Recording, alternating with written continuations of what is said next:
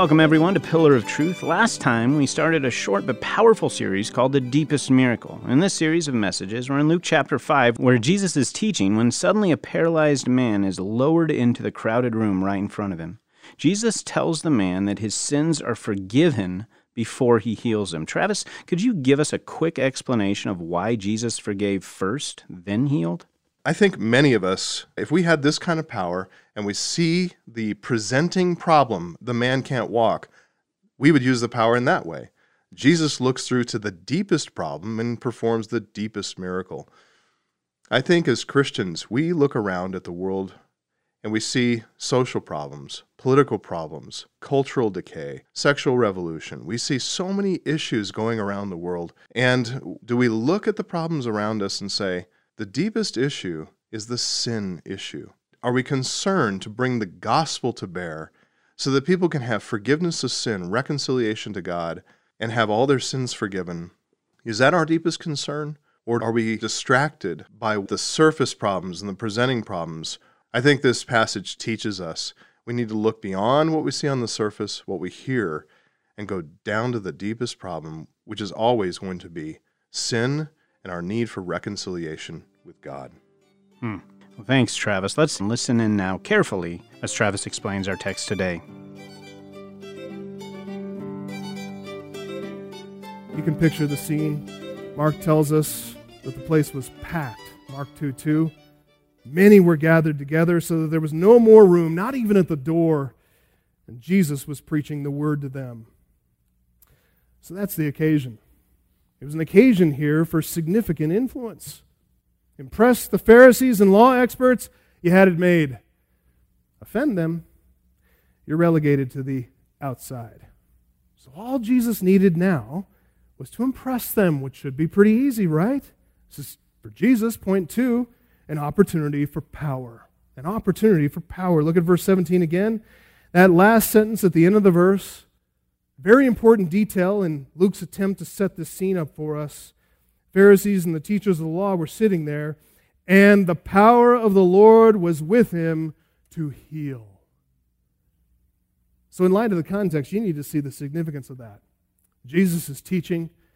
Pharisees and seminary professors are all sitting there. They're deciding how to cast their votes. And Jesus just happens to have the power of the Lord with him to heal. Perfect. Jesus had an opportunity to demonstrate divine power. He had the opportunity to win the affirmation of the most influential body of delegates in all of Jewish society. He's presented with an opportunity for massive influence here. All the important religious leaders are there listening to his amazing teaching. They're scrutinizing every word, and they know, because they've studied, they know without a doubt that he is the most precise, most accurate, most profound, most learned teacher they've ever heard.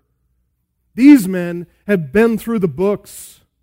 These men know the questions that most of us never even think to ask. And as they're scrutinizing Jesus' teaching, they can't find him putting a word wrong. He doesn't need an editor like most of us do. His teaching is unparalleled.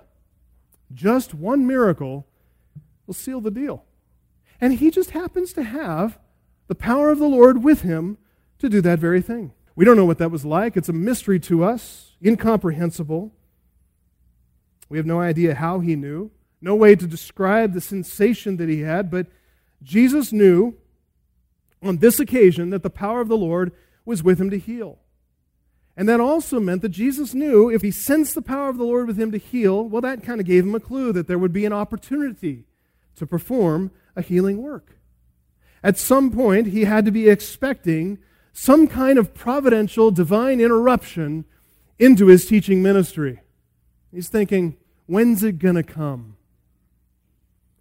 So there he was, before an attentive crowd, the presence of the religious establishment heightening the tension there. He's teaching before a packed house with the power to heal in his hip pocket. He's got a round chambered, the hammer's pulled back. All he needs to do is pull that trigger. All he needed is someone to heal. And after healing somebody, this religious delegation, would go back wherever they came Galilee, Judea, Jerusalem. They'd all give a glowing report of unqualified affirmation, unqualified approval. This is the Messiah we've been waiting for. Everybody get on board. What would be perfect at this very moment is to encounter someone who is in desperate need, right? What would really put his power on display is to heal somebody who is beyond the hope of any human doctor. Someone who is so completely and so totally disabled that only the power of the Lord could heal. That would create the most significant impression on these religious leaders. I say that because that's a way we tend to think of this. That's not the way Jesus thought about this. He had no thought whatsoever of catering to the religious establishment. He didn't intend to perform to the crowd. But note, that's exactly what God provided. Verse 18, look there. Behold, some men were bringing on a bed a man who was paralyzed. We don't know much about the man. Actually, we know hardly anything at all. But Matthew and Mark use the popular term paraludikon, paralytic. They call him a paralytic which refers to the symptom rather than, than the condition. That's how people commonly tend to think of these people. They gave them a label. We understand that. We give people labels all the time. But Luke, as a physician, he uses more medically precise language here. He notes that the man was paralyzed, and that indicates that the cause of that paralyzed condition is something else. By the time these guys arrive, they can't find a way into the house. Behold, some men were bringing on a bed a man who was paralyzed. And actually, we find out in Mark that there were four of them carrying this bed. They were seeking to bring him in and lay him before Jesus. But verse 19, finding no way to bring him in because of the crowd, they went up on the roof, let him down with his bed through the tiles into the midst before Jesus. Again, exhausting work. Before they could execute their little plan, to lower this guy through the roof, they had to make some quick modifications to the man's bed. The word for bed in verse 18 is kline. And that doesn't refer to a lightweight mat. There's actually another word for that. This word refers to the larger, more comfortable bed, like a more cumbersome and heavier bed that would keep this guy comfortable laying down. And they're hefting that around as they walk through the city, as they come to the door, as they lift him up onto the roof. But instead of trying to squeeze that whole thing through that small opening in the roof, they needed to reduce the size of that bed. And so that's what we see. Because in verse 19, Luke tells us he was lowered not on a kline, but on a klinidion, which is the diminutive term. It's now become a little bed, it's become a stretcher. They've chopped that thing up. So, having permanently modified the bed, reducing it to a stretcher, they proceed with removing the tiles off the roof. The tiles were sections of thatch. They were cemented together with clay and then, laid over cross beams, and those sections were then sealed to keep the rain out. So the men here had to break the seals, and after that, then remove the tiles to lower their friend down into the room. Again, imagine yourself there. Picture the scene. You're in the room. And all of a sudden, it's already hot and stuffy, you're crowded, you're squeezed together, and now dirt and dust is falling from the ceiling. It's starting to choke you. You don't like it. And it's falling on all the people around you, including Jesus, who you're watching teaching, and it's falling onto, oh no, look, the Pharisees and the scribes. That's not good. Those guys are dressed in some pretty nice rags, and they're really important people they're not going to like dirt and stuff falling all around them. Everyone's choking from the dust. They're waving dirt and junk out of their faces. And then through the haze, they start to see this stretcher descending from the opening in the ceiling. It's lowered by four ropes attached at the four corners of the stretcher, bearing the weight of this helpless paralytic. Got to give these guys credit, not just for all the work they did, but for excellent aim. How did they do that? Luke notes the precision there that he came down into their midst right in front of Jesus. Must have been master craftsmen here. At this point in the narrative, and there's a bit of a, you need to imagine a bit of a pregnant pause here. Every eye is on Jesus. They're all waiting to see what he's going to do with this poor man who's lying helplessly there in front of him. Based on Jesus' reputation, based on what a number of them have actually seen for themselves, everybody is anticipating another incredible miracle. They can't wait. So we've seen here in our outline occasion for influence, now this opportunity to display divine healing power. But Jesus, he spotted something else. Point three. He spotted an opening for forgiveness. When you think about this poor man, imagine about how humiliated he must have felt at this point.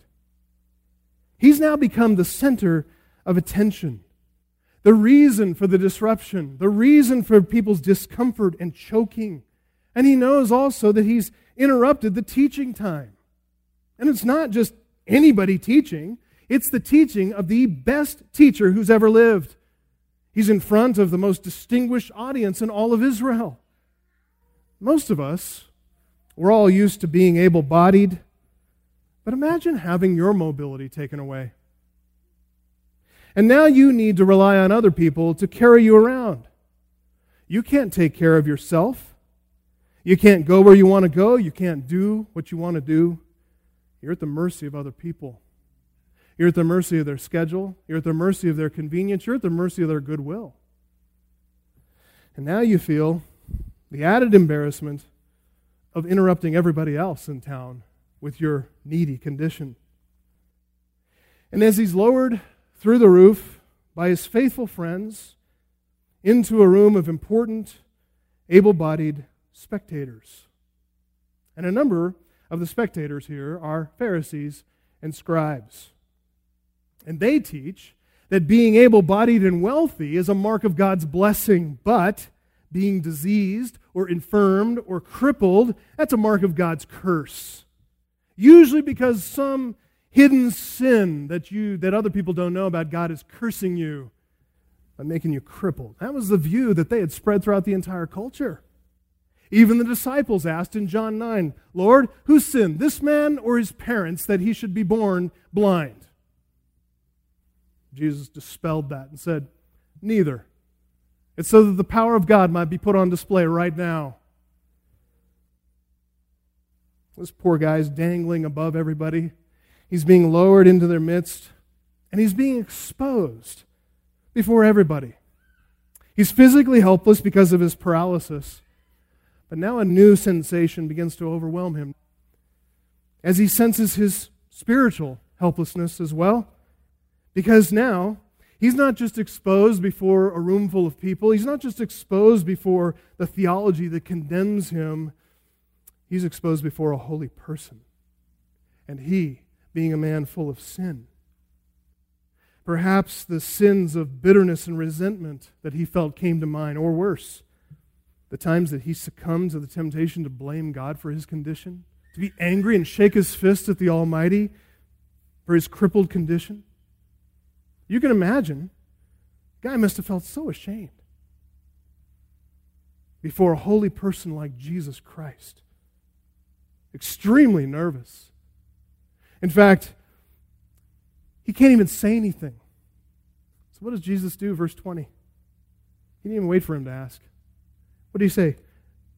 When he saw their faith, he said, Man, your sins are forgiven you. I love the initiative of God here, don't you? Aren't you thankful that God takes initiative with us to bring healing, to bring forgiveness?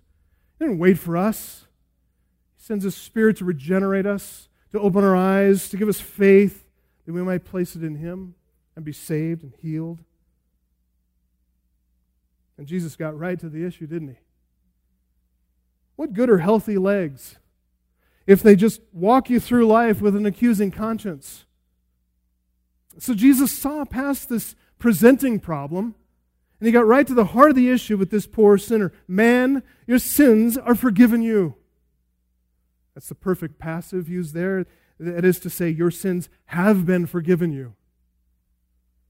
Jesus is just pronouncing an established, settled fact here.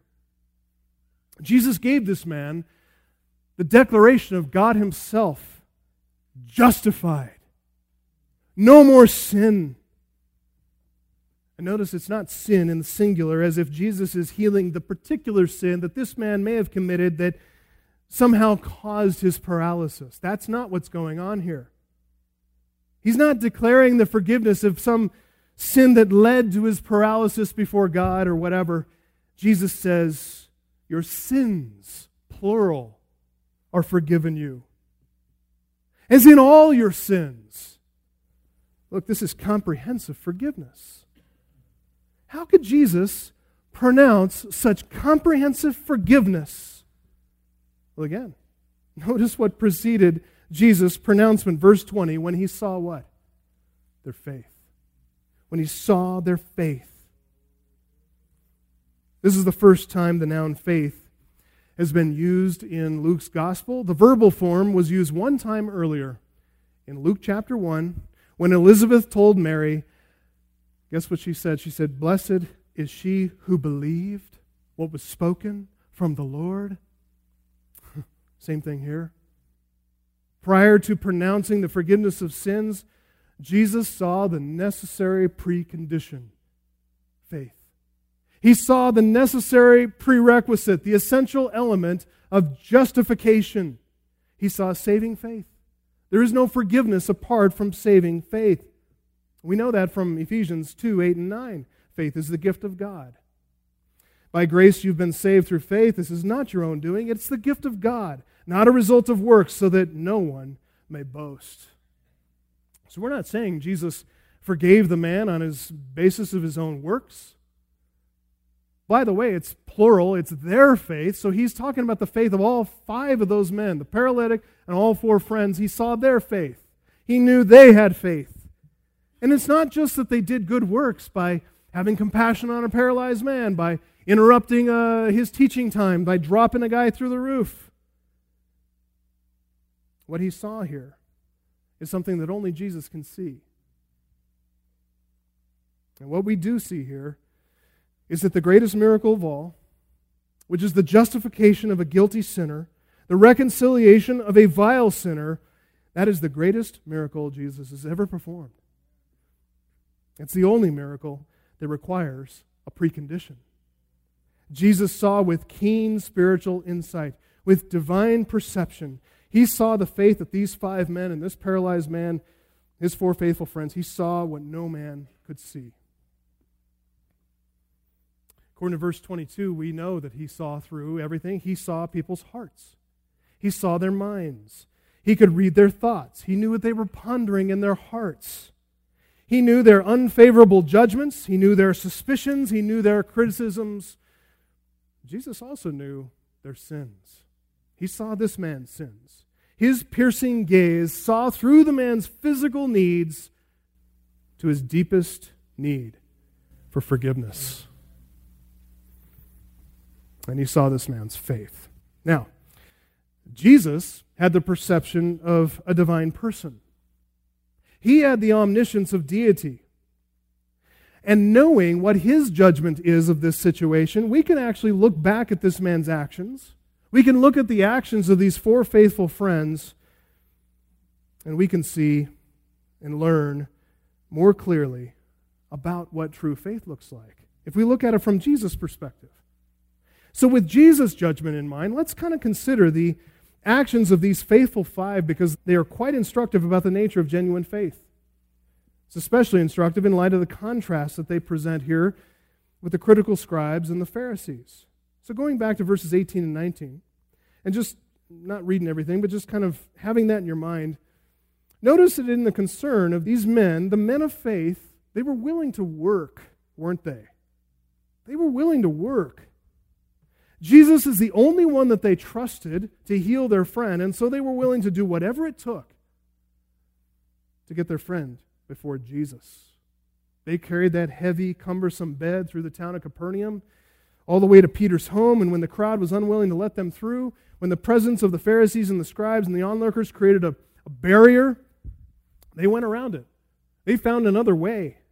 Their faith was willing to work and it was undeterred by any obstacles. They kept on looking. They, they looked to seek and they didn't find, so they went around. They found another way. Not only that, but these men of faith, they were relatively unconcerned with propriety and good manners. They weren't too terribly concerned about the really nice clothes that those guys were wearing. They were willing to disrupt. They were even willing to make people uncomfortable. They were relatively unconcerned with offending them.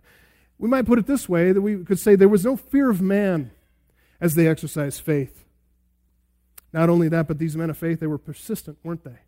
They wouldn't leave until they got what they came for. I mean, there was no looking back. They say when Hernan Cortez found the New World and landed his men on the shore, he burned his ships behind him. You know why? Because he was not going back. He wasn't going to let any of his men rethink, reconsider when they encountered obstacles. Same thing with these guys. They refused to look back. They cut that paralyzed man's bed up, reducing it down to size because they knew in faith he'd no longer be needing it. Now, even though we can't always see true faith on the outside, those are the marks of genuine saving faith as well. Here are a few points just to write down, four points just quickly. First, true faith works. True faith, if you've really got true faith, your faith works. It's willing to do whatever it takes to seek God and to do His will. It's a striving faith. It's an active faith. It's not dead. It's not useless. It doesn't just sit there passively. It works. Second, true faith endures. It's undeterred by obstacles. It perseveres to the very end, even through pain and suffering, even through the severest trials. So true faith works, true faith endures. Third thing, true faith fears God, not man. It fears God, not man. It's unconcerned with what's socially and culturally acceptable when it comes to pleasing and trusting God. True faith fears God, not man. The fourth thing, True faith is both repentant and hopeful. True faith is both repentant and hopeful. When you have true faith, you know you are never going back to the way things were. You're always going to be looking forward to seize the promise of God. It's repentant, turning away from everything that was behind, and like Paul, pressing forward to what lies ahead. Just uh, quickly, by way of contrast, notice the contrast to the religious establishment. Where true faith is active and working, the Pharisees, they're just sitting there, critical, judgmental. Where true faith was seeking, pushing forward, drawing nearer, persisting, the Pharisees are waiting, just waiting for Jesus to impress them.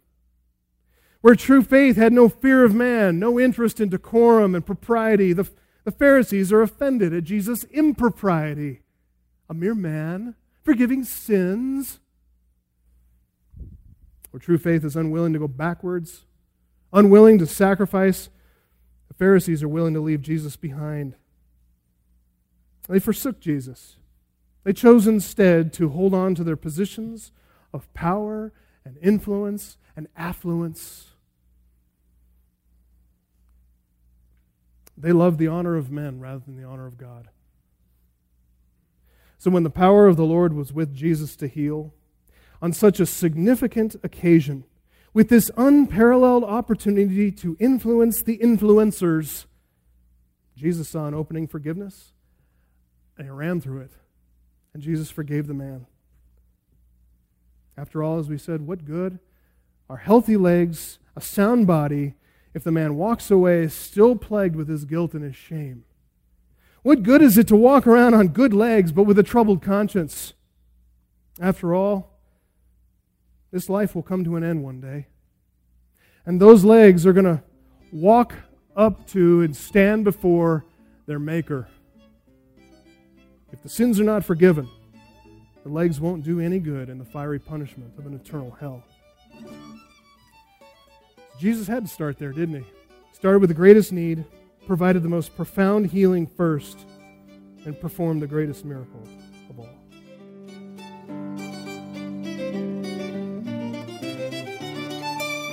Our greatest need beyond all others is the forgiveness of our sins as we stand before a holy God on Judgment Day. And do you have that forgiveness? If you're not sure about the answer to this question, email us at letters at pillarofTruthRadio.com. And if you're a believer and you'd like to part of our ministry and reaching others with the good news of forgiveness, consider supporting us financially. You can either go to our website, pillaroftruthradio.com, and click the Give button, or you can send a check to Grace Church in Greeley, Colorado. Just mail it to Grace Church, 6400 6400 West 20th Street in Greeley, Colorado, 80634. Thank you in advance for partnering with us and sharing the gospel, and thank you also for standing up and standing strong with us today on Pillar of Truth.